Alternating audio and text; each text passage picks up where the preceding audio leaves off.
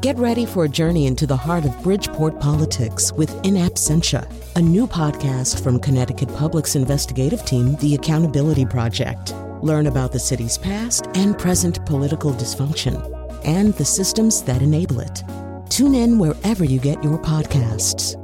Funding provided by Francisco L. Borges and the Melville Charitable Trust. I'm Charlie Nardozzi, and this is the Connecticut Garden Journal. I have to admit, when I first started vegetable gardening, I wasn't a big beet fan. Beets were not a regular vegetable in my Italian American household growing up, so they became an acquired taste over time. Now I love them, especially roasted with other root crops. Beets have large seeds that are easy to plant and grow quickly in cool soils.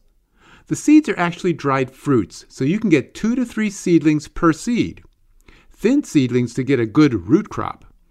Plus, the greens are delicious in salads or sauteed. Beets aren't just those red, golf ball sized roots you see in grocery stores. There are cylindrical shaped varieties, red and white striped varieties such as Chioggia, and mini beets with small roots. If you don't like the staining of the juice from red beets, try growing yellow or white varieties. Broadcast seeds now on raised beds in compost amended soil. Thin the seedlings to 4 inches apart. Remember to save the thinnings for eating. Harvest the roots starting when they are about golf ball sized.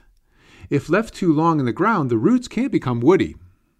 We grow Lutz Winterkeeper because it's a long season beet that doesn't get woody when large. If you love beet greens, try Bull's Blood for its red leaves. Also, don't just think of beets as a spring plant. Sow seeds again in August for a fall harvest. Beets, like many vegetables, get sweeter with the cooler weather in fall and can take a frost.